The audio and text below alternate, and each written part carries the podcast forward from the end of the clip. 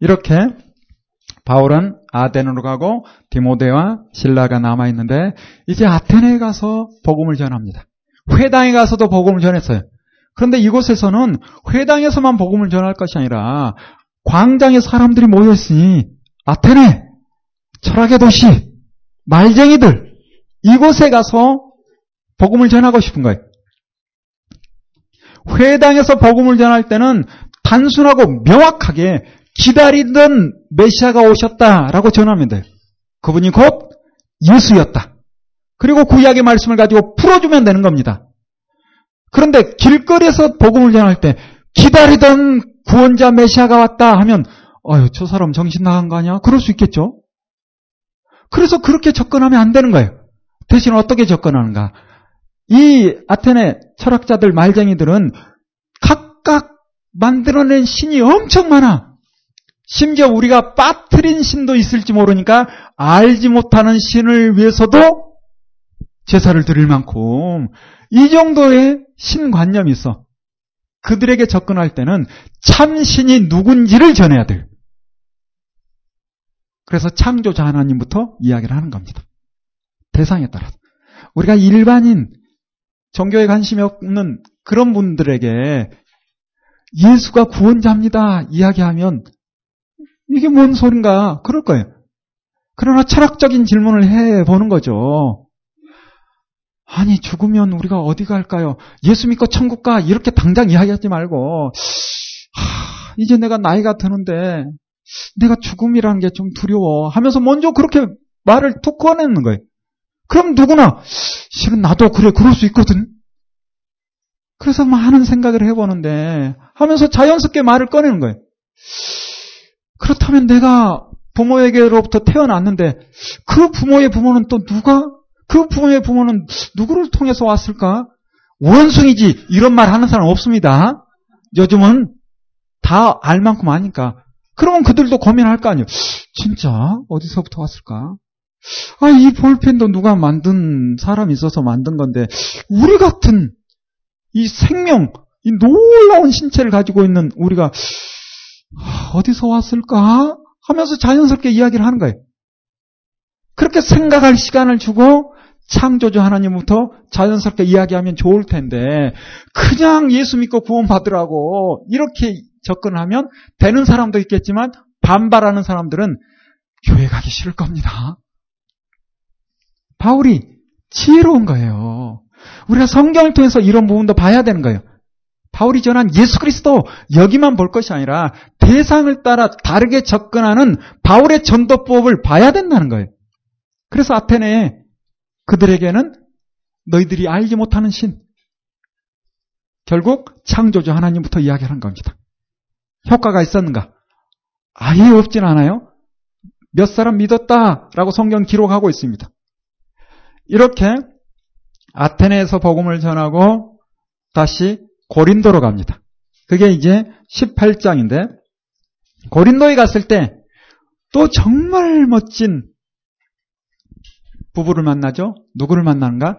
브리스길라와 아굴라. 이분들도 보통 분이 아니에요. 아굴라가 남자입니다. 브리스길라가 여자가요. 나중에 보면 이제 브리스길라가 먼저 이름이 나오는 걸 보면 브리스길라가 또 보통 인물이 아니었다라는 것을 알 수도 있겠죠. 아굴라는 유대인인데 어디 출신인가? 본도 출신이에요. 유대인인데 본도에서 태어났어. 그리고 사업을 어디서 했는가? 로마에서 했어요. 그러다가 글라디오 때 유대인 쫓아내니까 부인과 함께 고린도로 왔어요. 이야, 대륙을 넘나드는 사람이에요. 바울을 통해서 바울과 함께 고린도 교회를 세우고 나중에 에베소로 옵니다. 그리고 바울은 돌아가고 에베소에 있으면서 아볼로라는 전도자를 신앙 교육할 만큼 대단한 분이에요. 그 후에 바울이 예배소로 왔을 때 글라우디오가 물러나고 네로 때가 됐을 거예요. 그때 다시 이 브리스킬라 아굴라는 로마로 다시 들어갑니다. 그리고 3차 전도행 때 고린도에 와 있는 바울이 3차 고린도에 와 있는 바울이 로마의 편지를 쓰면서 누구 이야기를 언급하는가? 브리스킬라 아굴라를 언급하고 있어요. 이렇게 몇 년 사이에 로마로, 그리스로, 뿐만 아니라 터키로 이렇게 넘나드는 사람이 브리스길라 아굴라. 대단한 분들이죠. 우리는 천막 만드는 사람이라 해서 아 무슨 시장에서 천 떠다가 천막 만들어서 파는 그렇게 생각할지 모르겠지만 대단한 기술이요. 이동 별장과 같은. 그래서 하나 한돌 하면 뭐 몇 달 아님 한몇 년 그 정도 수입이 되는 기술을 가지고 있는 사람이. 바울은 이 부부를 끔찍히 사랑했던 것 같아요. 그래서 로마서를 쓰면서 표현을 하는데 뭐라고 표현한가? 이들은 나를 위해서 목이라도 내놓을 사람이다. 와, 여러분, 주님의 일을 맡아 구체적으로 사역을 감당하는 가운데 여러분을 위해서 목이라도 내놓을 동역자, 특별히 교인 가운데, 성도 가운데 집사님이나 장로님 부부가 나를 위해서 목이라도 내놓을 분이 있다. 혹시 있어요? 한 명이라도, 한 부부라도 있으면 얼마나 좋을까요? 그런 생각 해보지 않습니까? 우리 교인 가운데는 있을까? 아, 몇 분 우리 교인들이 있는데, 참, 직접적으로 물으면 부담이 되겠죠? 그러나 묻고 싶은 마음이 막 드는데, 아, 이거 눈을 피하네. 앉아버리고.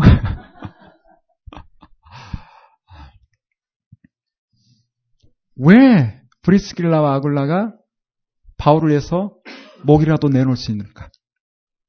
바울이 먼저 그러했기 때문에 반응을 한 겁니다.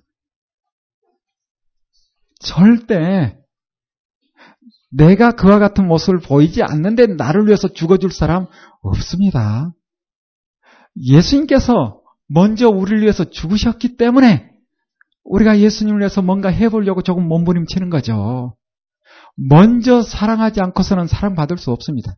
이게 또 황금률이라 하죠. 남에게 대접받고자 하는 대로 먼저 대접해라. 바울의 사역이 그랬습니다.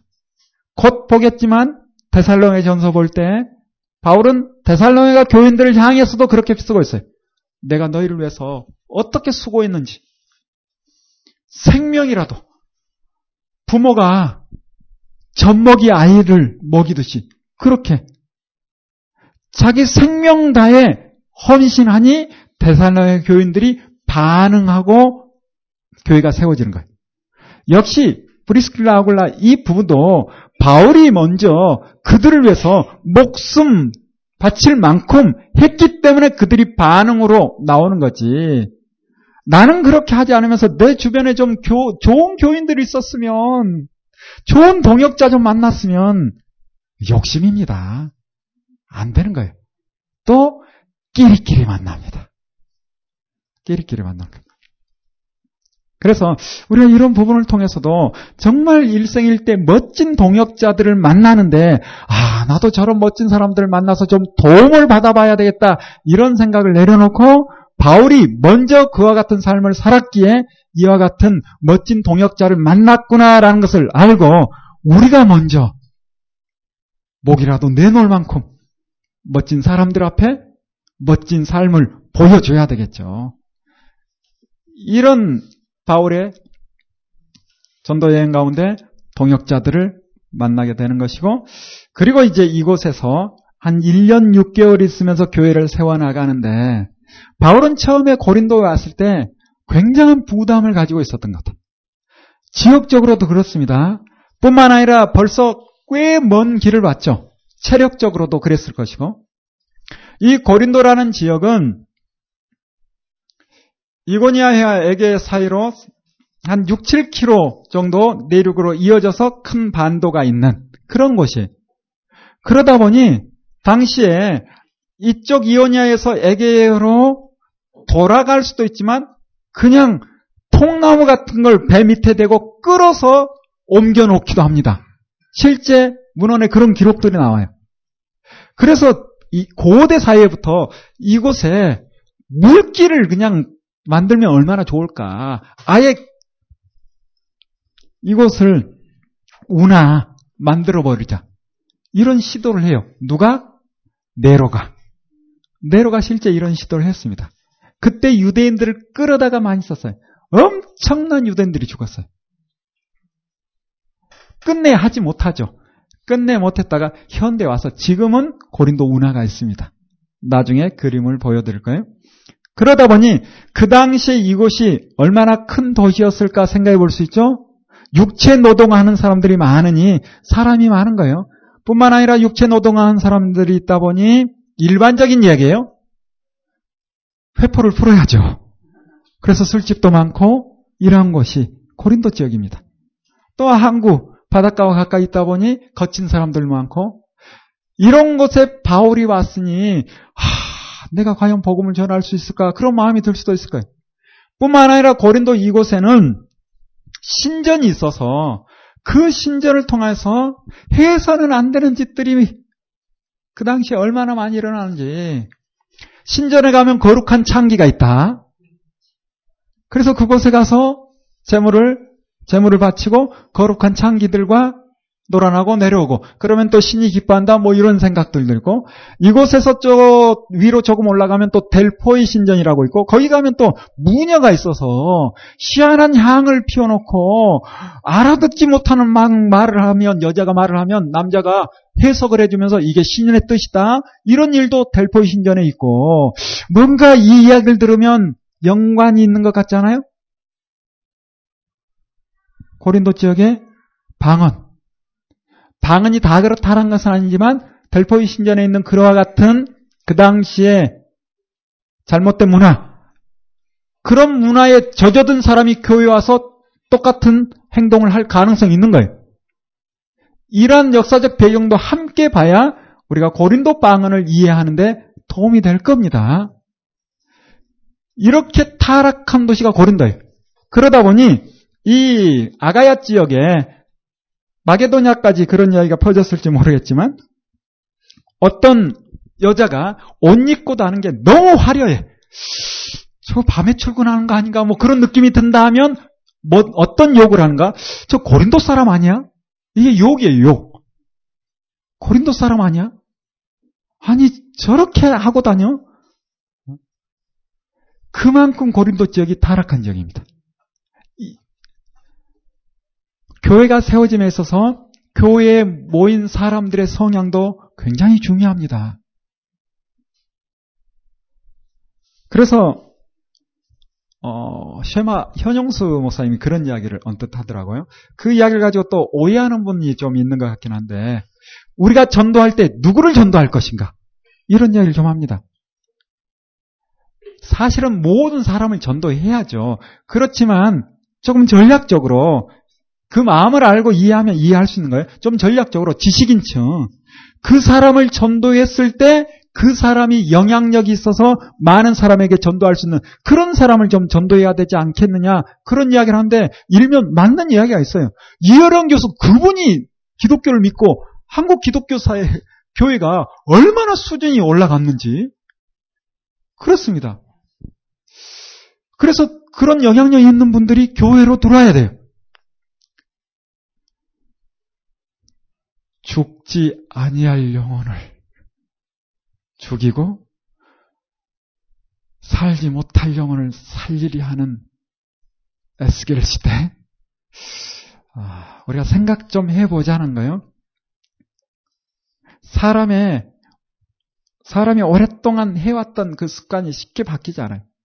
뭐 잘하는 것처럼 조 뭐 양은 또 조세요. 예. 뭐 예수 믿고 신학도 하고 뭐 그랬죠. 그런데 결과는 또 또 그런 일이 발생해서 문제는 뭔가 한국 교회 전체적으로 욕을 먹이죠. 아, 자 그만 그만. 고린도 교회 교회가 아름답게 세워지긴 하지만 바탕이 그러하기에 문제투성해. 그래도 하나님께서는 사랑하사 그들의 영혼을 받으시려고 몸부림치십니다. 우리가 그 마음을 모르고 그들에게는 전도하지 말자 그건 아니지만 그런 사람을 전도했을 때는 그곳에 머물고 또 신령자를 세워서 끊임없이 훈육하고 바른 삶을 살도록 교육해야 될 필요가 있습니다. 대상에 따라서, 대상에 따라서. 자, 이런 것인데, 바울이 많이 힘들어할 때, 베레아 지역에 남아 있었던 두 사람 생각나죠? 디모데와 신라가 내려와요. 디모데와 신라가 내려와서 바울에게 큰 힘이 되는 거죠. 디모데와 신라가 내려와서 무슨 이야기를 해줬을까? 3주간 복음 전하고 도망치듯 나온 데살로니가 교회가 힘있게 세워졌다라는 소식을 듣는 거예요. 바울에게 있어서 이 소식이 얼마나 기쁘겠어요. 뿐만 아니라 빌립보에 있는 루디아 그분이 성교 헌금도 좀 보내왔겠죠? 아, 그러지 않았겠습니까? 그래서 또 힘이 됐을 겁니다. 하나님께서 바울을 또 위로하십니다. 두려워하지 마라. 잠잠하지 말고 말해라. 직접 말씀하세요. 그게 18장 9절부터 나오는 말씀이죠. 두려워하지 말며 잠잠하지 말고 말해라. 어디에 있을 때? 고린도에 있을 때. 이 타락한 도시에 과연 복음을 받아들일 사람이 있을까? 두려워하는데 하나님께서는 두려워하지 마라. 그리고 복음을 전해라. 그러면서 이어지는 말씀이 얼마나 좋은지 10절 볼까요? 내가 너와 함께 있음에 아무 사람도 너를 대적하여 해롭게 할 자가 없을 것이다. 더 나아가서 이는 이 성 중에 내 백성이 많다 적다? 많다. 할렐루야. 이것처럼 힘이 되는 게 없을 거예요. 이 성 안에 내 백성이 많다. 그렇게 타락한 도시인데 하나님의 백성이 있답니다. 많답니다. 오히려 타락한 도시일수록 복음이 필요합니다. 대도시 타락해서 나 시골로 들어갈 거야. 물론 그럴 수도 있겠지만 타락한 도시에 무엇이 있어야 되는 거예요? 복음이 있어야 되는 거예요. 교회가 세워져야 되는 거예요. 그래서 세워 나가야 되는 거죠. 각각의 역할이 있다는 거예요. 각각의 역할이. 이 말씀을 들은 바울이 11절 보는 것처럼 고린도 교회 얼마 있는가 1년 6개월 있으면서 그들 가운데 하나님의 말씀을 가르칩니다. 지금 2차 전도 여행을 우리가 함께 보고 있는 거죠. 어디에 와 있습니까? 고린도에 와 있습니다. 자, 이제 지도를 보면서 또 화면을 보면서 여행을 떠나봅시다. 언젠가는 직접 눈으로 확인할 것이고, 자, 떠나봅시다. 갑자기 멀리 가버렸죠? 드로아까지 갔으니까. 성경에 나오는 드로아, 그, 지역이 트로이, 트로이의 목마라고 들어보셨죠?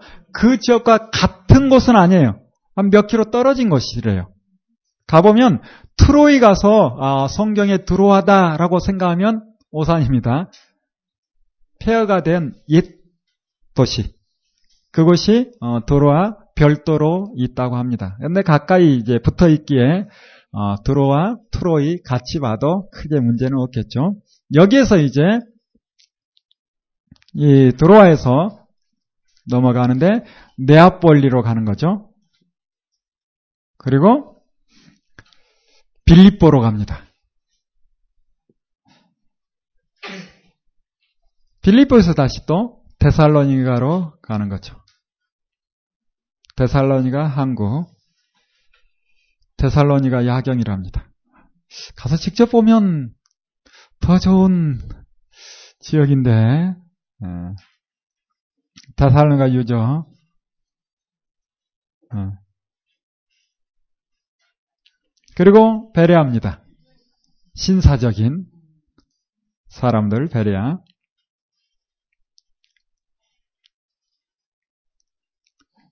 이것이 아테네고요. 아테네.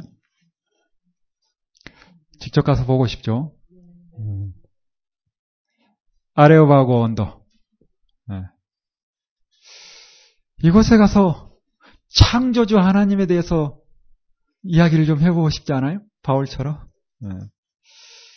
저는 나중에 제가 개인적으로 팀을 좀 이끈다면 예루살렘 가서 수문, 수문학 광장 가서 그곳에서 에스라 성경 강좌를 좀 해보고 싶은 마음이 있어요. 네, 에스라처럼. 아레오하고 아테네 제우스 신전 유적이랍니다. 이렇게 고린도까지 지금 이제 도착합니다. 이게 고린도 운하예요. 지금 현재 이렇게 운하가 뚫리고 나니 고린도라는 도시는 쇠퇴할 수밖에 없죠. 네. 고린도죠. 자, 이제 고린도에서 우리가 무엇을 봐야 되는가 하면 데살로니가 전설을 봐야 되는 거예요. 왜냐하면 말씀드린 것처럼 디모데와 그리고 신라가 위지역 마게도니아 지역에 있다가 바울에게 내려왔죠. 그리고 데살로니가 교회에 소식을 전해준 거예요.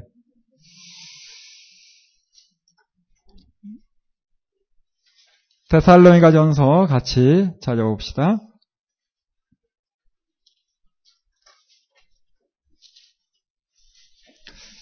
데살로니가 지역은 말씀드렸던 것처럼 알렉산더가 죽고 그 뒤에 마게도니아 지역의 왕이 된 카산더가 빌립보에 있었던 수도로 옮겨서 자기 아내의 이름을 따서 살로니카라는 자기 아내의 이름을 따서 더 살로니카, 데살로니가로 주전 315년경에 새로운 도시를 구성했습니다.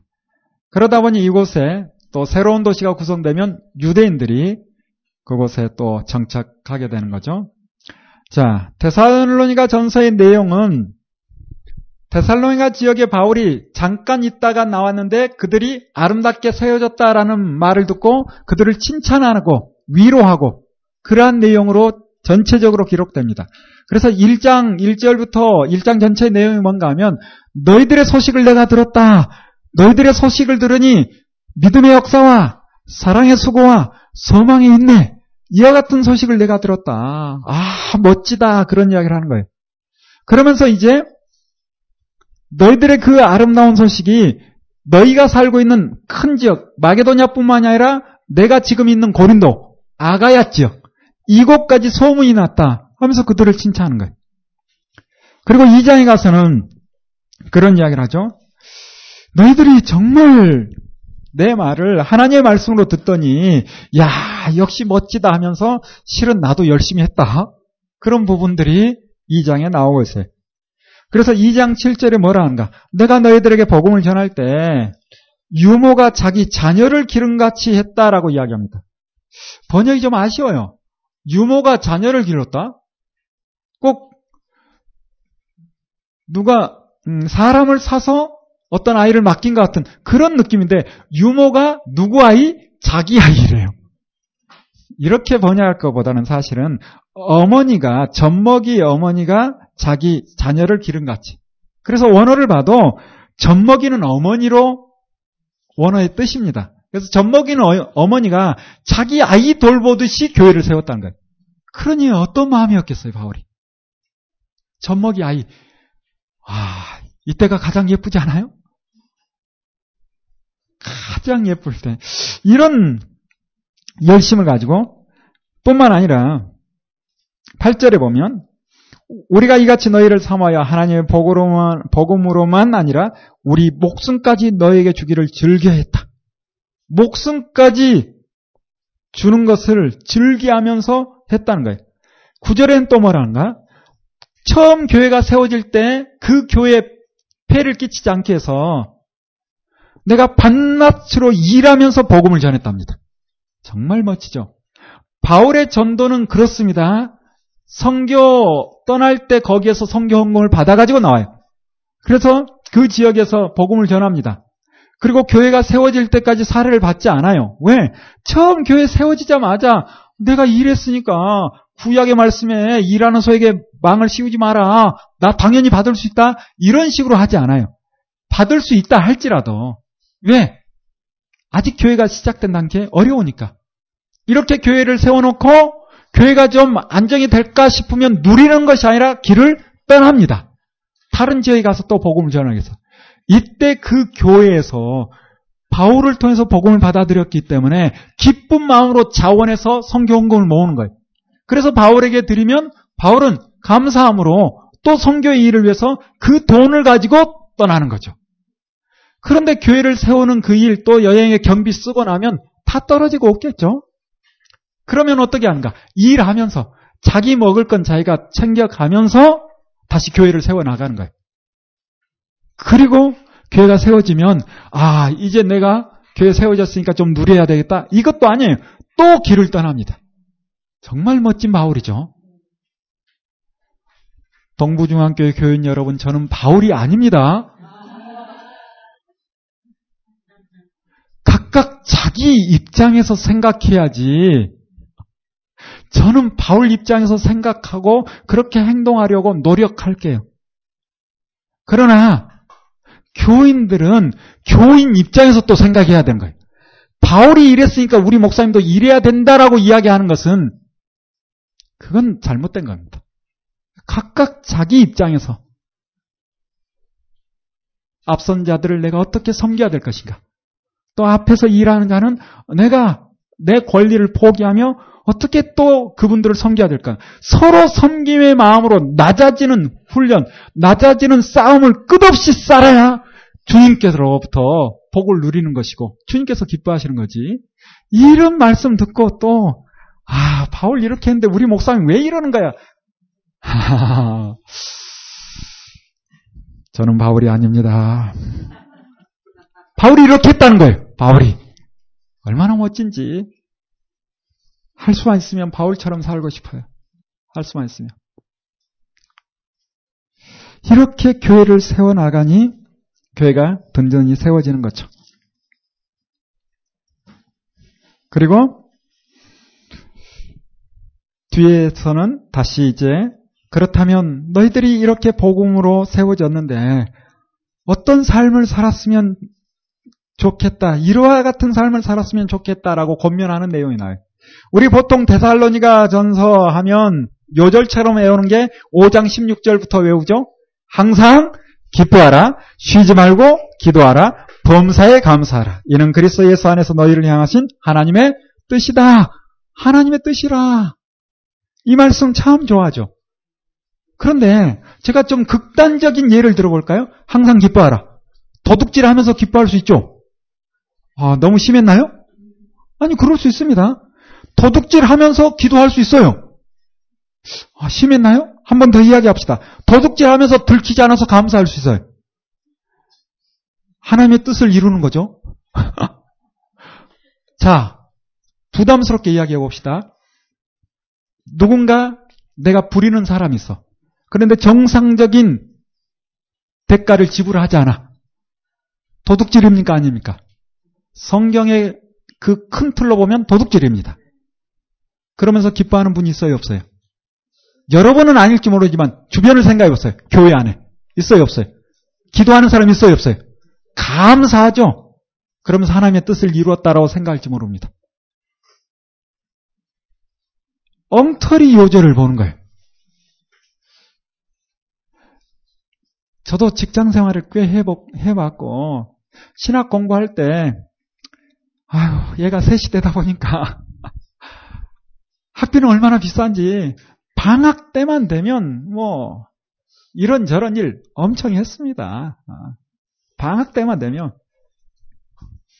그런데, 아, 정말 멋진 장로님이 저를 감사하게 써줘서 제가 어, 쌀 배달을 도매로 뭐 슈퍼 같은데 이 체격에 쌀 배달 좀 했어요. 사실 저만 하는 것이 아니라 도매하는 것이니까 많은 사람들이 어, 지입이라 하나요? 그래서 차를 가지고 와서 그 일을 합니다.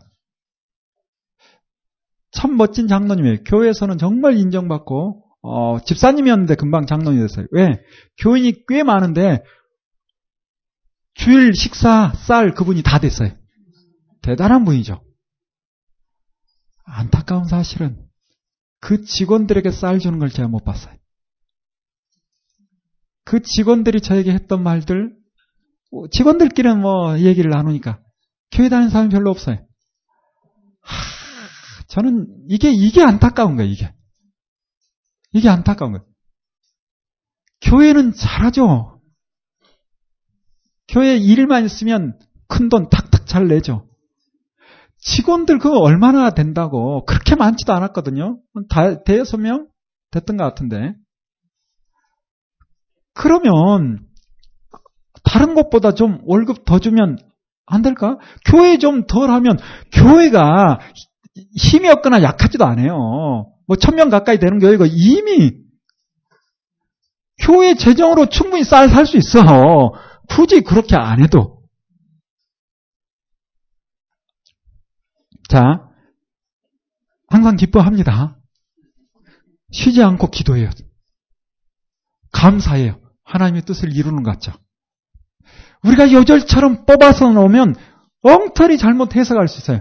사실 이 말씀을 범위에 있어서 12절부터 한 묶음으로 봐야죠. 한 묶음으로. 어찌 여기만 요절입니까? 아니 대살로가 전서 전체를 봐야지. 아니 성경 전체를 봐야지.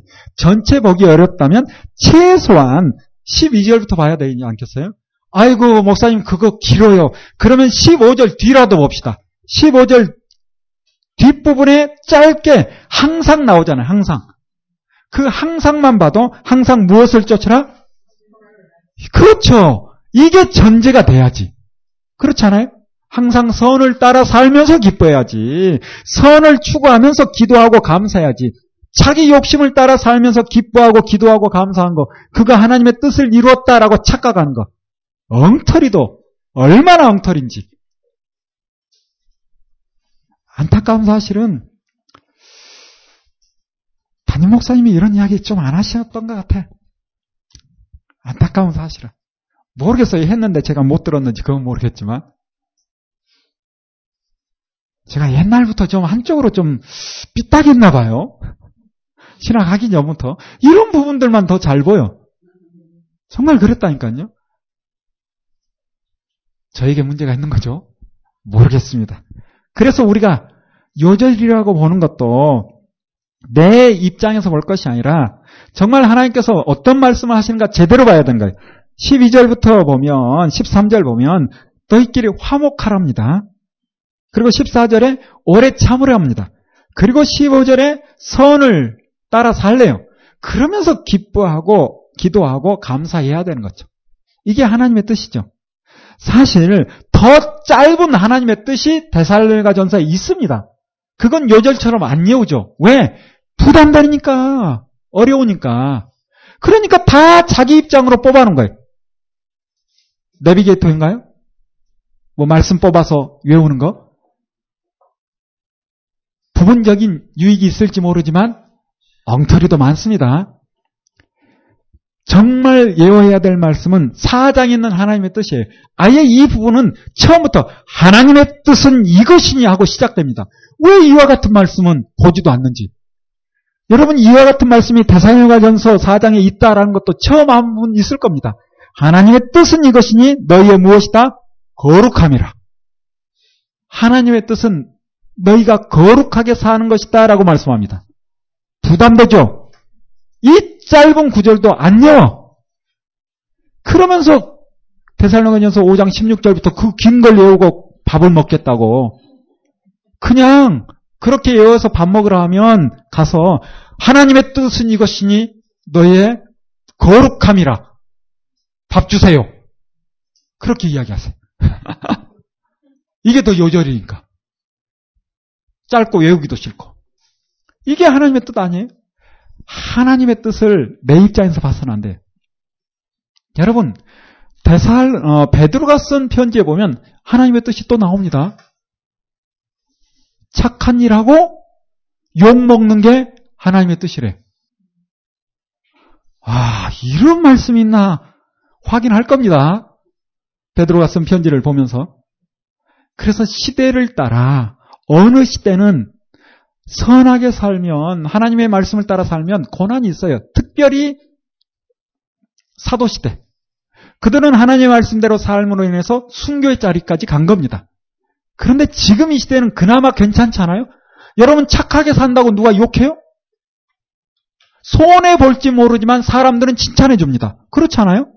우리 사회 대한민국 아직은 괜찮습니다. 어찌 보면 교인들이 문제가 좀 있지. 아직 대한민국 사회 괜찮아요.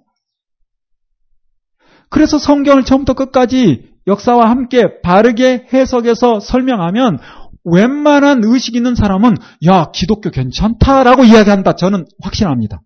그렇지 않습니까? 편협한 종교가 아니거든요.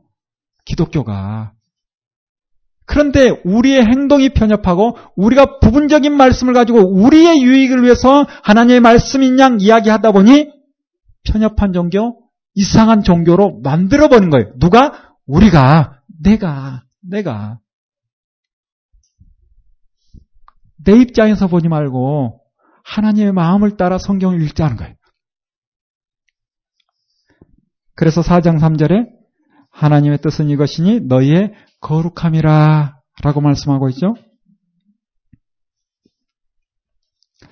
이렇게 데살로의 전서는 그들을 칭찬하고 그리고 뒤에 가서는 어떤 삶을 살아야 될지를 이야기를 하는데 또 하나 우리가 데살로가 전서를 보면서 생각을 해야 될 것은 바울이 3주간 있으면서 쫓겨나듯 나왔어요. 그들이 교회 생활을 함에 있어서 쉽지 않을 것이다 라는 생각도 했을 겁니다. 그래서 그들을 위로하고자 한마디 덧붙이는데 주님이 오신다. 그 어려운 시대 주님이 오신다. 이것보다 큰 위로는 없을 겁니다. 이 이야기를 데살로니가 전서에 반복적으로 하고 있어요. 그래서 데살로니가 전서 1장 10절에 주님 강림하신다는 이야기를 하죠. 또 죽은 자들 가운데서 다시 살리신 그의 아들이 하늘로부터 강림하심을 기다린다 말하니 이렇게 주님 강림에 대한 이야기를 하고 2장 19절에 가서도 우리의 소망이나 기쁨이나 자랑의 멸류관이 무엇이냐? 그의 강림하실 때 우리 주 예수 앞에 너희가 아니냐? 너희는 우리의 영광이요 기쁨이다. 3장 13절에도 나옵니다. 너희 마음을 굳게 하시고 우리 주 예수 우리 주 예수께서 그의 모든 성도와 함께 강림하실 때 하나님 우리 아버지 앞에서 거룩함에 흠이 없게 하시길 원하노라. 주님 오실 때까지 우리가 거룩한 삶을 살자라고 이야기를 하는 거죠. 그렇다면 이 이야기를 들은 대살로니 교인들은 야 주님 곧 오시나 보다 이렇게 생각할 수 있겠죠? 사장에도 그럽니다. 사장 15절 우리가 주의 말씀으로 너에게 이것을 말하는데 주 강림하실 때까지 우리 살아남아 있는 자도 자는 자보다 결탄코 앞서지 못하리라. 주께서 호령과 천사장의 소리와 하나님의 나팔로 친히 하늘로 쫓아 강림하시리니 주님 강림하실 때 어떤 일이 있을 것이다? 하나님의 나팔 소리가 친히 하늘로부터 들린다는 거예요. 나팔 소리, 나팔 소리. 요한계시록을 보면 나팔 불 때 주님 오시는 거죠. 요한이 쓰는 요한계시록과 바울이 편지 가운데 나오고 있는 데살로니가 전서 4장의 말씀과 같이 가는 거예요. 그래서 하나님의 말씀인 겁니다. 그리고 순서에 대해서까지 이야기해 주죠. 먼저 그리스도 안에서 죽은 자들이 일어나고 그 후에 살아남은 자도 저희와 함께 구름 속으로 끌어올려 공중에서 주를 영접한다라고 말씀하시죠. 5장에도 23절 볼까요? 평강의 하나님이 친히 너희로 온전히 걸어가게 하시고 또 너희 온 영과 홍과 몸이 우리 주 예수 그리스도의 강림하실 때 흠없게 보존되기를 원한다. 끊임없이 바울은 주님 오실 때까지 거룩한 삶을 살라라고 이야기를 하고 있습니다. 목적은 뭡니까? 주님 오신다는 게 목적이에요. 거룩한 삶을 살라는 게 목적이에요. 그렇죠. 우리는 읽어보면 분명히 아는데 사람들은 듣고 싶은 소리를 더 귀를 기울이거든요. 그래서 거룩한 삶을 사는 것보다 주님 오신다! 이게 더 크게 들렸나 봐. 그러다 보니 데살로니가 교회 교인 가운데 다는 아닐 겁니다. 일부가 어떤 생각하는가? 주님 오신다! 아, 주님 오신다면 우리가 주님 맞을 준비해야 되는데 세상 일 끊고 주의 일만 해야 되는 거 아니야? 이런 오해하는 사람들이 또 생겨나는 거예요. 직장 생활 계속 해야 될 필요가 있어? 뭐 그런 오해를 하는 겁니다.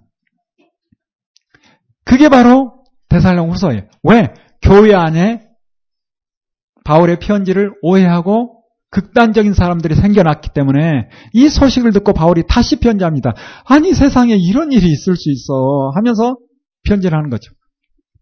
그러면서 뭐라는가? 주님 오시려면 이런 일들이 있어야 돼. 이런 일 후에 오시니 지금 당장 온다라고 생각하고 휩쓸리지 말고 일단 너희들의 삶의 그 일상의 문제를 잘 살아가라 라고 이야기를 하는 겁니다. 여러분, 주님이 언제 오실까요? 예, 언제 옵니다. 예, 언제 옵니다. 정확한 날과 시를 알 수가 없어요. 우리가 성경을 통해서 주님 오실 날을 어렴풋 알 수 있죠. 그래서 성경을 보면 주님이 도적처럼 오는데 이 말은 믿지 않는 사람들에게는 갑자기 오는 거예요. 그러나 성경을 아는 사람들에게는 도적처럼 오지 않는다라고 이야기합니다. 그래서 우리가 성경을 통해서 주님 오실 때를 대략 알 수 있죠. 요한계시록을 통해서 보면 더 확실히 알 수 있고 자 데살로니가 후서의 말씀과 또 성경에 있는 말씀들을 함께 정리를 해서 한 10가지로 주님 오시기 전에 어떤 일들이 이루, 이루어져야 되는지 생각을 해봅시다. 첫 번째, 복음이 모든 민족에게 전파된 후에 주님이 오십니다. 왜 이렇게 이야기하는가? 주님께서 그렇게 말씀하셨으니까. 마태복음 24장 14절에 주님께서 이렇게 말씀하고 계십니다. 지금 복음이 모든 민족에게 다 전파됐는가? 그렇다라고 할 수도 있고 아니다 할 수도 있을 것 같고 이 열 가지가 다 이루어져야 오는 거예요. 한 가지만 이루어져서 오는 것이 아니라 전체로 봐야 되는 거예요. 두 번째, 끝날에 유대인들이 본토로 돌아올 것이다. 아모스서에 기록하고 있죠. 9장 15절에. 그래서 아모스서의 회복을 보면 구체적으로 이스라엘 민족의 회복, 1948년 실제 독립을 선언을 해서 그들이 본토로 돌아오는 이미 이루어진 사건입니다. 세 번째, 세상에 있는 교회들이 배도하게 될 것이다. 이게 이제 데살로니가 후서에 나오는 여기 열 가지 가운데 다섯 가지는 데살로니가 후서에 그대로 나옵니다. 2장 3절에 누가 아무렇게 하여도 너희가 미혹되지 마라. 먼저 배도하는 일이 있을 것이다. 라고 기록하죠. 대략 2000년 전 그들에게 쓴 말씀이지만 지금도 주님 안 오셨기에 이와 같은 일이 마지막 주님이 오시기 전에 일어난 일로 충분히 볼 수 있죠. 그렇다면 이 말씀을 통해서 주님 오시기 전에 믿는 자들이 더 많아질 것인가? 그렇지 않다는 거예요. 믿는다는 말은 하고 믿는 척은 하지만 제대로 믿는 사람들은 줄어든다 이렇게 봐야죠. 왜? 배도하는 일이 있을 거라니까. 배도라는 것은 불교인이 배도하는 거 그건 이래도 그만 저래도 그만이에요. 예수 믿는다고 하면서 도에서 벗어나는, 배도하는, 배신하는, 믿음에서 떠나는 이런 일이라는 거예요. 그래서 믿음에서 떠나는 사람들이 많아진다는 거예요. 주님 오시기 전에. 네 번째, 세상에서 믿음을 찾아볼 수 없게 되는 예수님께서 누가복음 18장 8절에 말씀하시죠. 인자가 다시 올 때 세상에서 믿음을 보겠느냐. 이와 같은 말씀을 통해서 생각을 해보면 믿음을 찾아보기 어려운 때가 된다라는 거죠. 중동에서 대규모의 전쟁이 발발할 겁니다. 마태복음 24장 7절이나 에스겔 38장 39장도 이와 같은 부분을 이야기하고 있죠. 계시록 9장 13절부터도 나오고 그래서 중동에서 큰 전쟁이 일어날 거예요. 여섯 번째, 예루살렘의 유대인의 성전이 건축됩니다. 대사할랑 후서에 그대로 기록되고 있죠. 지금 예루살렘의 성전은 유대인의 성전이 아닌 이슬람에서 차지하고 있어요. 제가 좀 뭘 몰라서 예전에 그 지역에 잘 아는 분에게 물어봤어요. 아니, 성전 직접 들어가서 구경 못 합니까? 그랬더니, 그러면 이슬람 쪽으로 가서 하시라고. 그들이 장악하고 있기에. 그래서 성전 한쪽 벽만 가서 통곡의 벽이라고 부르는 그곳에만 가서 보고 성제 여행을 가도 그렇게 나오고 마는 거죠. 그런데 이곳이 성전으로 바뀌게 된다는 거예요. 그러려면 시간이 좀 필요하겠죠? 사실 이와 같은 일이 일어남으로 중동에 큰 전쟁이 일어나고 같이 봐도 되겠죠? 그리고 한 걸음 더 나아서 적그리스도가 성전에 앉아 군림할 겁니다. 이미 대살로 후서에 다 나오는 말입니다. 4절 보는 것처럼 2장 4절 하나님의 성전에 앉아 자기를 하나님이라 할 자가 있다는 거예요. 이가 바로 적그리스도죠. 그래서 그, 그는 자기 신을 하나님이라 할 것이다. 여덟 번째. 그리고 거짓 선지자들이 많은 이적을 행할 겁니다. 구절을 볼까요? 악한 자의 임함은 사탄의 역사를 따라 모든 능력과 표적과 거짓 기적과 불의의 모든 속임으로 멸망하는 자들에게 임할 거랍니다. 그래서 시대가 가면 갈수록 거짓 이적 기사, 표적, 능력 이 일이 더 많이 일어난다는 거예요. 교회에서는 이런 일 안 일어나겠죠? 아닙니다. 성전이 회복되고 성전에 앉아서 자기가 하나님이라고 속이는데 교회에서 왜 안 일어납니까? 이 땅의 교회는 완전한 교회가 아니에요. 그래서 우리가 성경을 또 신학을 공부하면서 교회를 둘로 나눠서 보잖아요. 보이는 교회, 보이지 않는 교회. 천상의 교회, 지상의 교회. 지상의 교회는 완전한 교회가 아닙니다. 완전한 교회는 그곳에 있는 거예요. 이 완전치 않는 교회를 그래도 천상의 교회처럼 완전하도록 만들어가는 거예요. 만들어가는데 거짓 것들이 들어오면 과감하게 몰아내야 되는데 오히려 그걸 받아들여서 사람 모으는데 쓴다면 이건 심각한 일이죠. 그래서 거짓, 기적, 이적, 능력, 표적 이와 같은 일들이 가면 갈수록 교회 안에 많이 일어날 거예요. 우리는 분별해야 합니다. 성령님께서 하실 수 있어요. 하실 수 없다는 거 아니에요. 문제는 일어난 현상이 성령님께서 하신 일인가? 거짓 기적으로 사탄이 하는 일인가? 아니면 사람이 속임수를 쓰는 거예요. 셋 중에 하나겠죠. 사람이 속이기도 합니다. 체면도 배우는 사람이 있대요, 실제. 집단 체면. 아, 이런 이야기는 아무에게나 해서는 안 되는 건데, 제가 말이 나오다 보면. 집단 체면. 사람이 자기의 능력으로 속이는 거. 정말 사탄의 힘을 빌어서 그런 일이 있을 수 있어요. 그리고 교회 안에 정말 성령의 역사가 있을 수 있죠. 성령의 역사가 없다는 게 아니에요. 여러분 절대 오해하지 마세요.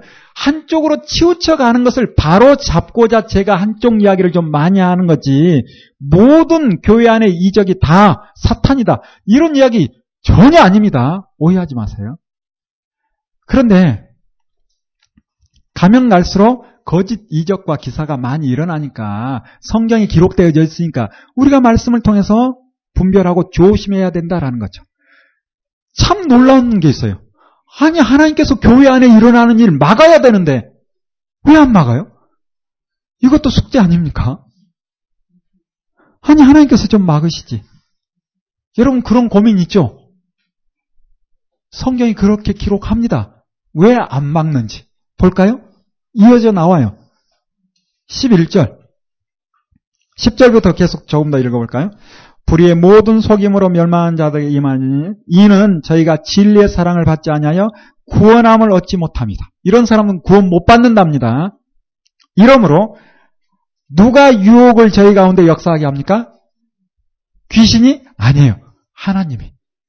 이 말은 하나님께서 사탄의 활동을 내어버려 뒀다는 거예요. 사탄의 활동을 막지 않는다는 거예요. 결국 인간이 하나님의 형상을 입었기 때문에 스스로 분별할 수 있는 능력이 있습니다. 그 정도의 능력을 우리에게 부여해 준 거예요. 그래서 내가 무엇을 따라갈 것인가 스스로 선택할 수 있는 능력이 있는 거예요. 전적 타락? 물론 어느 정도 믿습니다. 그러나 100% 전적 타락?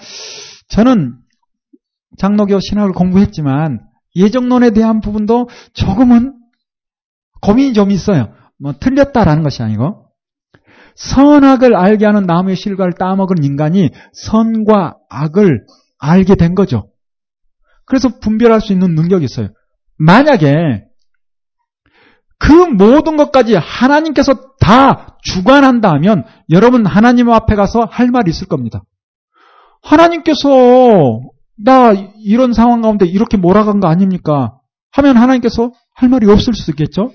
내 결정이 있기 때문에 하나님께서 심판하는 거예요. 그렇잖아요?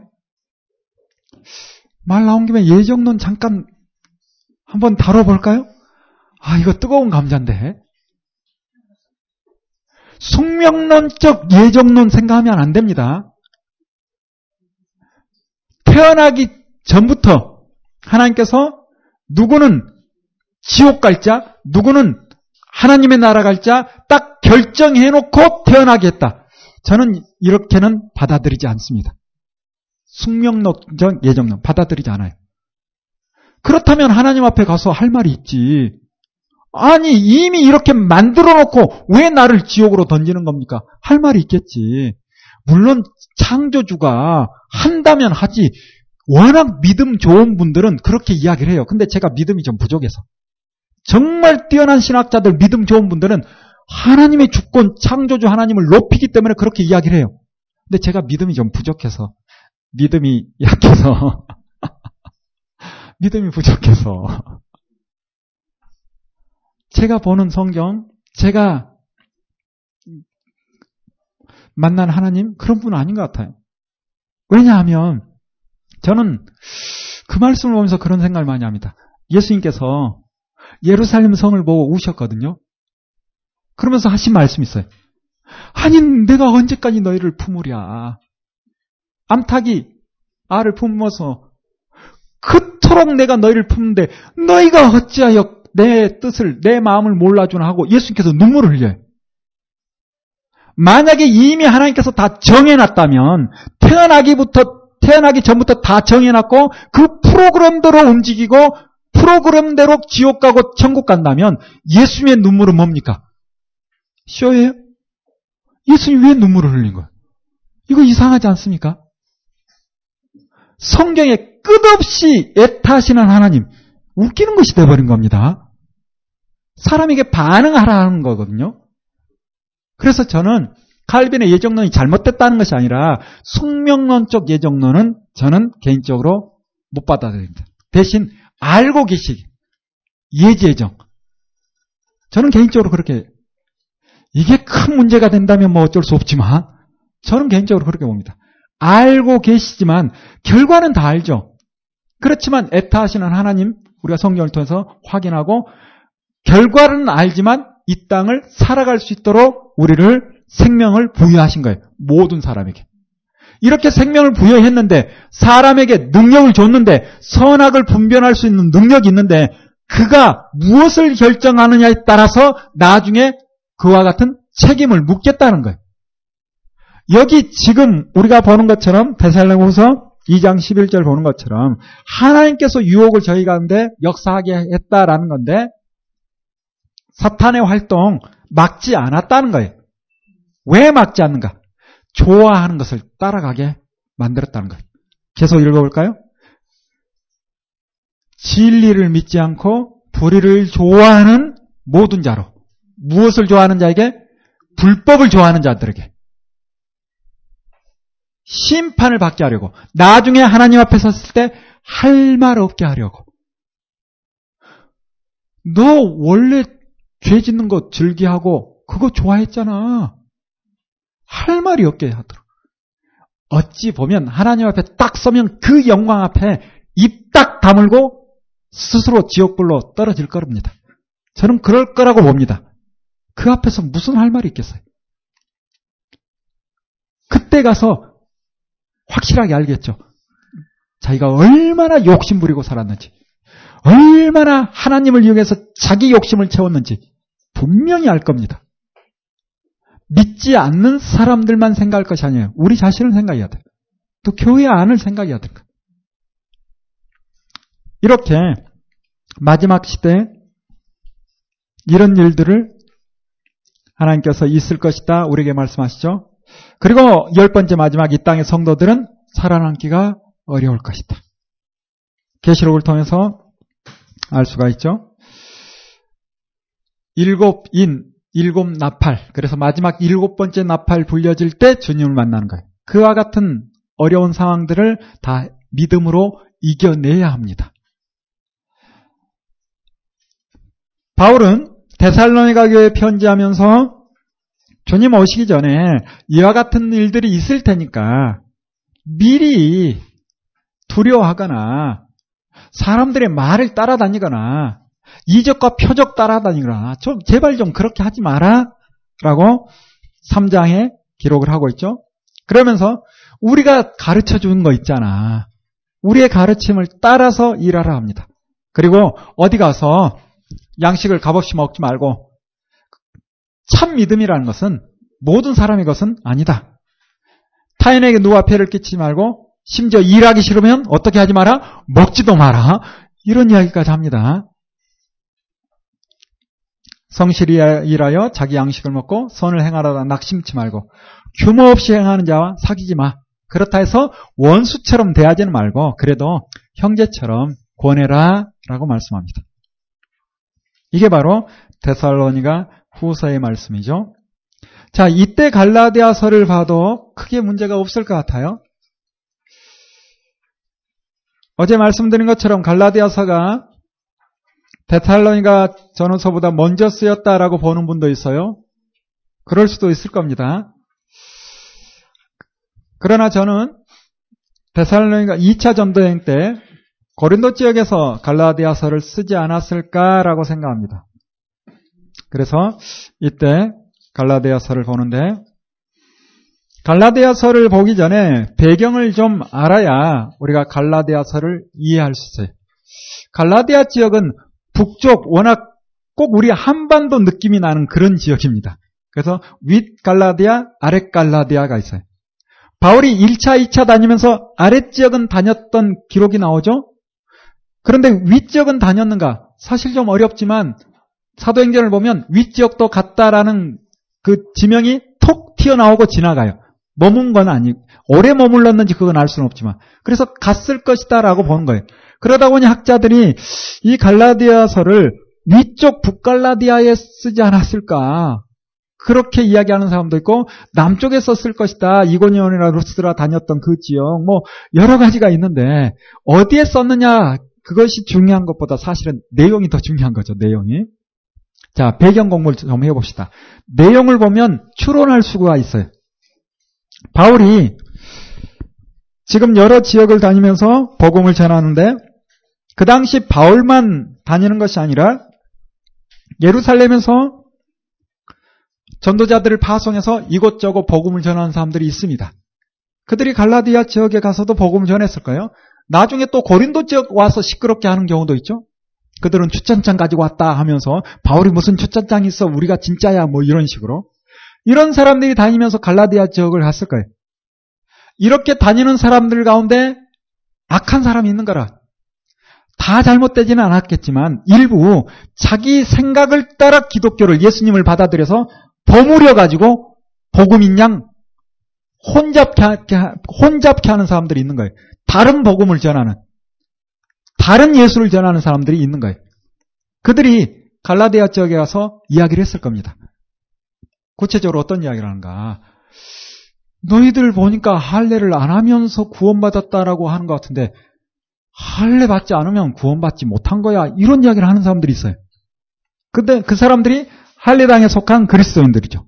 그들도 손해하면서 전도하는 사람이 있을 거란 말이에요.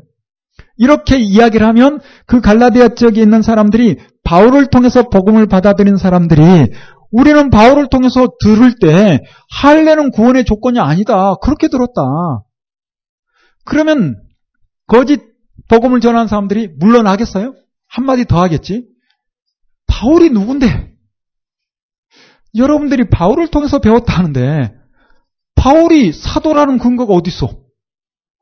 사도라는 것은 베드로와 함께 예수님과 함께 다녔던 사람 그리고 나중에 예수님의 동생 야고보 우리는 그들을 통해서 추천장을 받아서 이렇게 전하는 우리가 진짜야. 바울은 추천장도 없어. 뭐 이런 식으로 몰아붙이면 듣는 입장에서는 어, 그런가? 그런가 싶은 거예요. 그러면서 더 힘있게 할례 받지 않아 하면 구약의 율법을 문자적으로 지키지 않으면 구원받지 못한다니까 이 구원의 문제는 너무도 중요한 문제죠. 그래서 일부 할례 받는 사람들이 생겨나는 거예요. 절기도 지키고 그래야 구원의 조건에 드는 것처럼 생각하는 거예요. 이 소식을 바울이 들었습니다. 참을 수 있을까요? 못 참는 거라. 참을 수 없는 거죠. 그래서 그 상한 마음 그대로 편지를 쓰는 거예요. 이게 바로 갈라디아서입니다. 그래서 우리가 바울의 마음을 알고 갈라디아서를 읽으면 갈라디아서를 훨씬 쉽게 읽어낼 수 있죠. 자, 1장 1절 볼까요? 사람에게서 난 것도 아니고 사람으로 말미암은 것도 아니고 왜 이런 말을 할까요? 나 자칭 사도가 아니다. 내가 누구를 통해서 사도 된 거 아니다. 그러면서 오직 예수 그리스도와 및 죽은 자 가운데서 그리스도를 살리신 하나님 아버지로 말미암아 사도된 바울은 하면서 자신의 사도권에 대해서 강하게 이야기합니다. 이후에 쓰여진 많은 편지들이 대부분 사도권에 대해서 길게 강하게 이야기해요. 고린도 후서도 얼마나 길게 사도권에 대한 이야기를 하고 있는지. 너희들이 나의 추천장이다. 그리스도의 편지, 너희들이 나의 추천장이다. 하면서 참 어려웠을 것 같아요. 바울은. 그러면서 6절에 가서 뭐라 합니까? 그리스도의 은혜로 너희를 부르신 이를 이같이 속히 떠나 다른 복음 줬는 것을 내가 이상히 여긴다. 아니 어쩌면 이럴 수가 있느냐. 다른 복음은 없나니 다만 어떤 사람들이 너희를 요란케 하여 그리스도의 복음을 변하려 함이라. 그러나 우리나 혹 하늘로부터 온 천사라도 우리가 너희에게 전한 복음 외에 다른 복음을 전하면 무엇을 받을 것이다? 저주를 받을지어다. 무서운 말씀이죠. 저주를 받을지어다. 구절에도 또 이야기합니다. 우리가 전에 말하였거니와 내가 지금 다시 말하는데 만일 누구든지 너희의 받은 것 외에 다른 복음을 전하면 저주를 받을지어다. 그러면서 바울이 이야기하는 거예요. 이제 내가 사람들에게 좋게 하랴 하나님께 좋게 하랴. 사람들에게 기쁨을 구하랴. 내가 지금까지 사람의 기쁨을 구하는 것이었다면 그리스도의 종이 아니다. 바울의 마음이 읽혀지나요? 바울도 그냥 좋은 게 좋은 것처럼 갔으면 사람 좋게 하려고 좋은 것이 좋은 것처럼 갔으면 이와 같은 어려움을 겪지 않았을 거예요. 바울의 전도 사역, 사역 가운데 가장 어려운 부분은 뭔가 유대인들과 부딪히는 부분. 그냥 유대인들 듣기 좋은 소리로 구약의 율법도 지키고 그게 구원의 조건으로 구원의 조건으로 그리고 예수도 믿고 이렇게 갔으면 괜찮을 수도 있죠. 근데 그것이 구원의, 조, 구원의 조건으로 붙드는 거 바울은 양보하지 못합니다. 그러면서 1장 18절부터 가서는 바울이 자신이 사도라라는 것을 이야기를 하는데 예루살렘에 있는 지도자들도 나를 인정했다라고 이야기를 합니다. 18절 볼까요? 그 3년 만에 내가 개발을 신방하려고 예루살렘으로 올라갔다라고 기록하고 있죠. 이미 우리가 사도행전 보면서 봤잖아요. 아라비아 지역에 3년 있다가 사도들에게 인정받기 위해서 예루살렘으로 올라갔던 그 이야기를 하는 거예요. 그리고 2장에 가서 14년 후에 내가 바나바와 함께 디도를 내리고 다시 또 예루살렘으로 올라갔대요. 거기에 올라가서 누구를 만났는가? 구절을 볼까요? 또 내게 주신 은혜를 알므로 기둥같이 여기는 야고보 그리고 게바, 요한 이들도 나와 바나바에게 교제의 악수를 했다. 단지 악수한 게 중요해요? 인정했다는 거예요. 내가 전하는 복음 야고보도 인정했다. 베드로도 인정했고 요한도 인정했다. 그런데 무슨 소리를 하는 거냐 이런 이야기입니다. 심지어 11절부터는 굳이 안 써도 될 수 있을 텐데 이런 이야기를 쓰면서까지 자신이 어떤 사람인지를 밝히는 거예요. 내가 실은 개바, 베드로 더 나아가서 예전에 바, 담임 목사님이었던 바나바까지 그들의 잘못된 외식된 행동을 보고 면전에서 혼을 낸 사람이다. 이런 사람이 난데 그리고 그 상황 가운데 바나바나 개바나 잘못을 인정한 건데 내가 전하는 복음이 잘못됐다고? 나는 사도로서 인정받았고 내가 전하는 것은 잘못된 것이 아니다라고 이야기합니다. 그러면서 하고 싶은 말이 16절이죠. 사람이 의롭게 되는 것은 율법의 행위에서 난 것이 아니고 오직 무엇으로 예수 그리스도를 믿음으로 말미암는 것이다. 율법의 행위로서는 의롭게 함을 얻을 육체가 있다 없다? 없다라고 이야기합니다. 여러분 이 말씀 가지고 이 시대 또 오해하면 안 됩니다. 아 그러면 이제 구약의 율법은 끝났으니까 예수만 믿으면 되는구나. 이게 또 엉터리가 되는 거예요. 이게 또 엉터리가 되는 거예요. 구원의 조건을 이야기하고 있어요. 구원의 조건. 구원의 조건을 이야기해요. 말씀드렸죠? 행함, 율법. 율법은 구원의 조건이 아니에요. 대신 행함, 율법은 구원의 증거가 되는 겁니다. 증거가. 한쪽으로 치우친 걸 보고 야고보가 다시 편지를 써서 또 정립을 하는 거예요. 어찌 보면 이 시대는 대부분 유대교에 들어온 사람이 기독교를 받아들였거든요. 그래서 율법의 행위 어느 정도까지 올라와 있어. 그러면서 문제는 뭔가 예수님 당시도 그랬지만 그게 구원의 조건인 양 교만한 마음이에요. 하나님이 보실 때는 제대로 하는 사람이 있겠어요? 없지. 그런데 그게 교만의 도구가 돼가지고 나 이 정도면 구원받았어. 나 구원받은 하나님의 사람이야. 이런 생각을 하는 거예요. 여러분 다 지킨다 해도 부족한 게 있을 수 있죠. 아니 다 지켰다 해도 하나님 앞에서는 부족합니다. 이래야 돼요. 부모에게 효도하고 용돈 드리고 한다고 해서 나 효자야. 엄마 나 효자잖아. 이렇게 그냥 농담도 아니고 당당하게 이야기하면 부모 입장에서 뭐라 하겠어요? 똑같은 거예요. 최선을 다하고도 부모 앞에 하, 엄마 미안해 내가 이것밖에 못해서 그러면 엄마는 눈물 나는 거지. 괜찮아 너 잘하고 있어. 그런 거지. 이렇게 해야 되는 건데 그들이 율법의 행위를 가지고 교만해져 있는 이런 상태입니다. 이런 가운데 바울이 편지를 하는 거예요. 그런 분위기 가운데 이야기하는 거예요. 그런데 지금 이 시대는 유대인들처럼 우리가 율법의 행위에 온전하지 못하죠. 우리의 삶이 그 당시 유대인들처럼 교만한 거 일단 빼고 행동만 행동만 그 당시 유대인처럼 행동 못하죠. 그러면서 오직 믿음만 붙드는 거 이건 바울의 마음을 오해하는 겁니다. 다시 말씀드립니다. 그 당시에는 삶의 수준이 이만큼 올라와 있었어. 근데 그게 교만의 도구가 된 거야. 그래서 바울은 이게 구원의 조건이 아니라 믿음이 구원의 조건이다. 이 이야기를 한 거예요. 그러면 그 행함을 버리라는 거예요?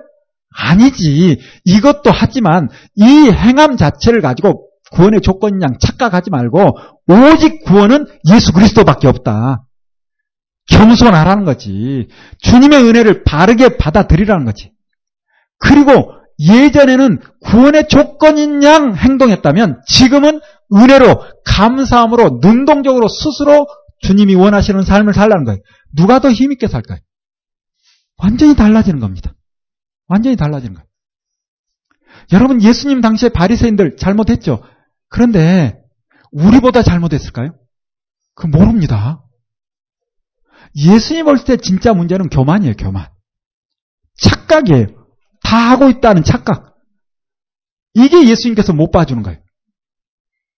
그래서 그들을 책망하는 거예요. 그러면서 우리에게는 뭐라 합니까? 너희들이 바리새인과 서기관보다 더 의롭지 않으면 결단코 어디에 가지 못한다? 여러분 자신 있어요? 어려운 겁니다. 그들의 수준이 얼마나 높은지 그들의 그 행위가 교만의 도구가 된 거예요. 결국 우리가 바리새인과 서기관보다 더 잘할 수 있는 방법은 뭔가? 주님의 은혜를 제대로 누리는 거예요. 그들은 억지로 하는 거예요. 습관적으로 그냥 그게 구원의 조건이냐? 억지로. 그러나 우리는 감사함으로 하는 거예요. 누가 이길까요? 누가 이길까요? 어떤 사람은 어쩔 수 없이 상금 때문에 운동을 하고 게임에 나가고 어떤 사람은 즐겁게 즐기는 사람이 있고 즐기는 사람이 이깁니까? 목표를 그 목표까지 가려고 몸부림친 사람이 이길까요? 즐기는 사람이 이긴다. 우리 그냥 일상적으로 하는 이야기잖아요. 감사함으로 하나님의 말씀 따라 사는 사람이 힘있게 살아갈까요? 이거 지켜야 되는데 이거 지켜야 구원받는데 그런 의식을 가지고 사는 사람이 잘 살까요? 완전히 달라지는 거죠. 수준이. 이렇게 수준이 달라져야 마땅한 건데 문제는 우리 자신을 들여다보면 좀 문제가 있는 생각이 드는 것 같아. 혹시 그렇다면 내가 정말 제대로 주님을 못 만났을 가능성도 있습니다. 죄송합니다. 제가 너무 심한 말을 하는 것 같아서. 진짜예요. 정말 주님을 못 만났을 가능성이 있어요. 아직도 내 욕심이 주님의 소원보다 더 크다면 정말입니다. 아직도 주님을 제대로 못 만났을 가능성. 주님을 제대로 만나면 바리새인 서기관 게임이 안 됩니다. 게임이 안 되는 거죠. 왜? 감사함으로 하는데. 감사함으로 하는데. 아니, 우리가 조금만 눈을 돌리면 그런 분들이 우리 주변에 널려 있지 않아요? 널려 있잖아요. 얼마나 멋진 분들이 많은지. 아우, 저는 그렇게 살지 못하지만 그렇게 사는 분들이 있어서 그나마 힘이 돼서 좀 따라갑니다. 제가 한 30년 가까이, 가깝게 지내는 청년 때 좀 좋아했어요. 아이고, 그런데 우리 집사람이 끼어들어가지고 어쩔 수 없이 그쪽으로 그렇게. 아, 제가 착해가지고 누가 나를 좋아한다면 그 마음을 받아줘 버려. 뭐 웃거나 말거나. 예전에 청년 때 한 교회 다 청년의 활동 같이 하는데 후배 자배가 얼마나 멋진 친구인지 간호사인데 온전히 하나님을 위해서 생각과 마음 모든 것이 들여진 거라. 그래서 일찍부터 성교 훈련을 받더니 한 영혼을 위해서 어디든 달려가리라. 그런 결단을 하는 친구예요. 야, 얼마나 예쁘고 아름다운지 마음도 예쁘고 얼굴도 예쁘고 그래서 좀 좋아했는데 아유 집사람이 회장이고 제가 총무대 회장이라고 그 힘을 가지고 나한테 나만 바라봐 하는 통에 제가 그 자매하고 어떻게 안 되고 사실입니다. 지금 제가 영상도 찍고 있는데 거짓을 말할 수 없죠. 자, 그 자매 이야기를 하고 싶은 거예요. 우즈벡 가서 한 영혼을 위해서 야 그렇게 한 영혼을 위해서 자신의 삶을 드린 거예요. 그리고 돌아와서 다시 알제리로 가요. 여러분 성교지에 따라서 좀 다릅니다. 현장이 우즈벡, 알제리, 아 서부, 서부 아프리카 이슬람권이거든요. 한 영혼을 위해서 일생을 드리면 일생을. 지금 40에서 50 가까이 돼 가는 거죠. 그러다가 다시 또 신학 공부하고 뭐 할 수 있겠죠. 모르겠어요. 왜 안 하는지 모르겠지만 그렇게 하면 교만해질까봐 안 할까? 그건 잘 모르겠어요. 평신도 선교사로서 공부하면서 그 지역에 학교를 가면서 공부하면서 또 간호사하기 때문에 돌볼 수 있는 기술이 있잖아요. 실력도 있고 그리고 다시 들어와서 훈련받고 지금 아프리카, 서부 아프리카 베냉에 가 있습니다. 그곳에 간다고 하니까 아니 그런 나라가 있나 싶을 정도로 낙후된 그 지역 얼마나 아름다운지 그런데 아 그 딸의 그 어머니 그 어머니의 그 딸이더라고요. 그 어머니는 잘 몰랐어요. 왜 다른 교회 섬겼고 이 자매만 같이 오랫동안 한 교회 섬기면서 지내고 그렇게 기도하고 하는데 와서 어머니 이야기 잠깐 하는데 이분도 또 보통 분이 아니라 여러분 요즘 날이 추워서 많이 힘들죠? 겨울에 난방을 안 합니다. 이 어머니가. 하, 내 딸이 그곳에서 그렇게 하는데 내가 나만 어찌 이곳에 편히 그리고 최대한 아껴서 딸을 후원하고 단지 딸을 후원하는 것만 아니에요. 주변에 누군가 갈 곳이 없어 하고 힘들어하면 집으로 데려야 돼. 구로, 가리봉, 대림, 그쪽, 그쪽에 있거든요. 얼마나 우리 중국 동포들이 많아요. 갈 곳 없으면 집으로 데려와서 며칠이고 있게 하고 교회로 데려가고 그리고 직장 알선해주고 그런 일을 하는 거예요. 길을 가다가도 공중전화 누가 전화하고 있으면 일부러 살짝 들으면서 가요. 왜? 누군가 속인가에서 왔는데 갈 곳이 없는 사람들이 더러 있잖아요. 집으로 들인 거예요. 그 시장에서 장사하는 분들 전도하려고 독특한 전도법도 아니고 대단한 것도 아니에요. 그들이 시장에서 비닐봉지에 전문 용어로 봉다리, 검은 봉다리, 거기에 뭔가 물건 해서 이렇게 물건 팔고 하잖아요, 할머니들이. 그러면 그 비닐봉지를 다 펴옵니다. 그리고 방석 밑에 이렇게 해둬요. 그걸 쫙 편 다음에 모아지면 그걸 다시 할머니들에게, 그 파는 분들에게 가져다 주면서 신분을 쌓고 전도하는 거예요. 야 심지어 신천지도 전도합니다. 신천지가 전도하러 왔다가 그분을 만나고 서로 대화하고 위해주고 또 자주 오세요 하다 보니까 친해진 거라. 그분의 삶이 멋지다 보니 아예 전도하러 왔다 전도돼서 교회에 등록을 하네요. 여러분 신천지 출입 금지 이것만 잘하죠. 얼마나 자신이 없으면 이럴까요? 그분이 대단한 공부를 해서 아니에요. 하나님의 말씀대로 사는 하나님께 마음이 향해 있다 보니 그렇게 하는 거예요. 아, 얼마나 아름다운지. 얼마나 아름다운지. 우리가 하나님을 향해 세워져 있다면, 하나님을 정말 바르게 만났다면, 우리의 삶이 완전히 변하는 거죠. 뿐만 아니라 우리의 주변에 정말 아름다운 분들을 통해서 배울 수 있는 부분들이 있습니다. 이렇게 하나님의 말씀을 따라 사는 것이 어떤 구원의 조건으로 나가는 것이 아니라 하나님께서 구원하신 그 구원의 감사함으로 나가면 더 큰 기쁨을 또 누릴 수 있습니다. 저는 그 자매 보면서 아, 그 좋은 젊은 날 다 보내고 혼자 사, 그렇게 독신으로 사는 거 아, 힘들지 않을까. 그리고 그 어려운 땅 가서 그렇게 사는 거 힘들지 않을까. 그런 마음이 있는데 올 때마다 만나고 교회에 또 저희 교회에서 후원하고 기도하고 하니까 성교 보고도 하고 하거든요. 그런데 보면 저보다 백배는 행복한 것 같아. 행복하니까 합니다.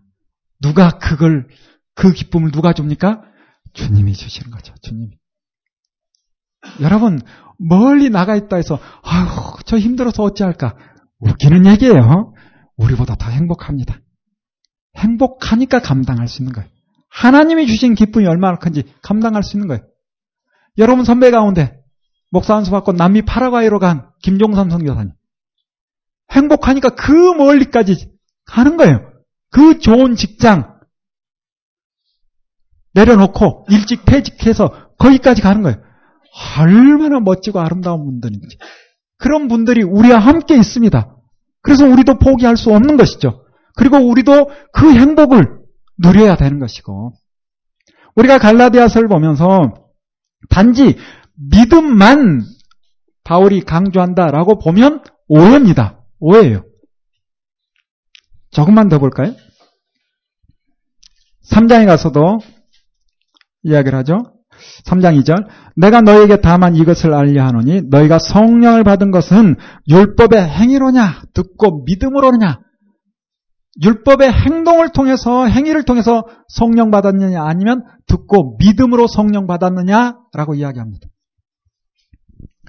이 율법의 행위를 또 구체적으로 우리가 알아내야 되는데 결국은 이 율법의 행위라는 것은 뒤에 가서 보면 구체적으로 할례와 또 날과 달 절기 지키는 이와 같은 모형으로 하던 것을 이야기합니다. 선한 삶을 말하는 것이 아니라 모형으로 주님 오시면 이제는 끝나버리는 제사, 할례, 그리고 절기를 지켜야만 되는 이와 같은 문제들, 이와 같은 문제들을 다루고 있는 거예요. 4장 가서 볼까요?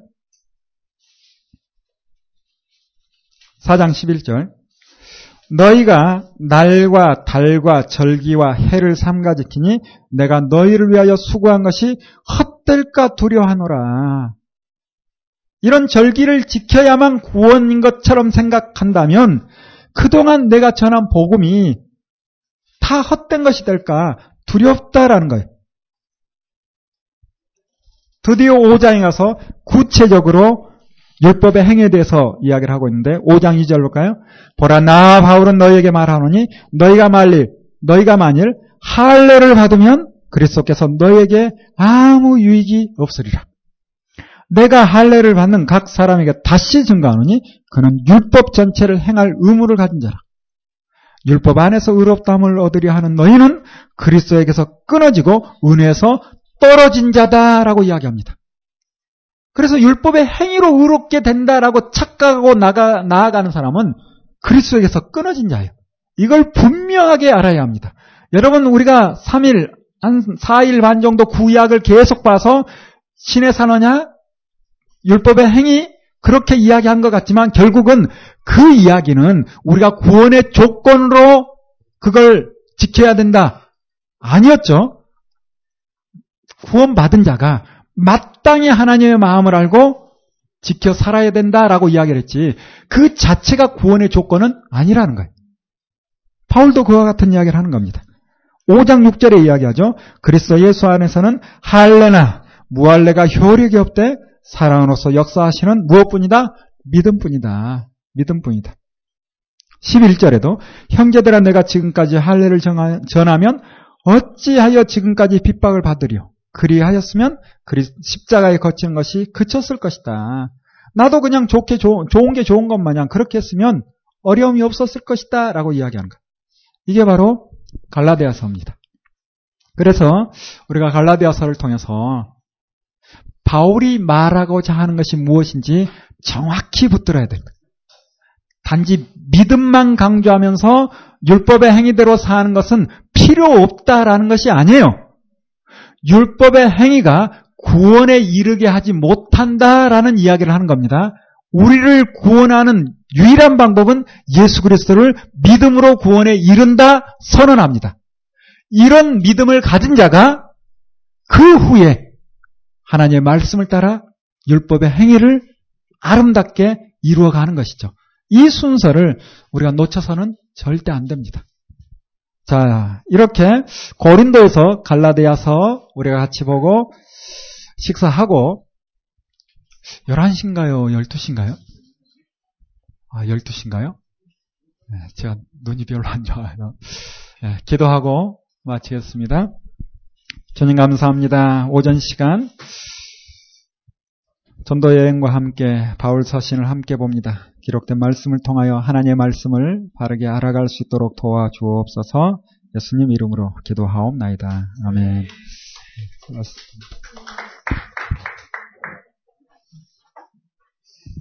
아, 오늘 점심 식사는 어, 특식으로 어떤 분이 감사하게 어, 여러분을 위해서 헌금을 해주셔서 그리고 조금 이따 간식도 떡을 또 이렇게 해주셔서 함께 나눈 시간이 있을 겁니다. 감사합니다.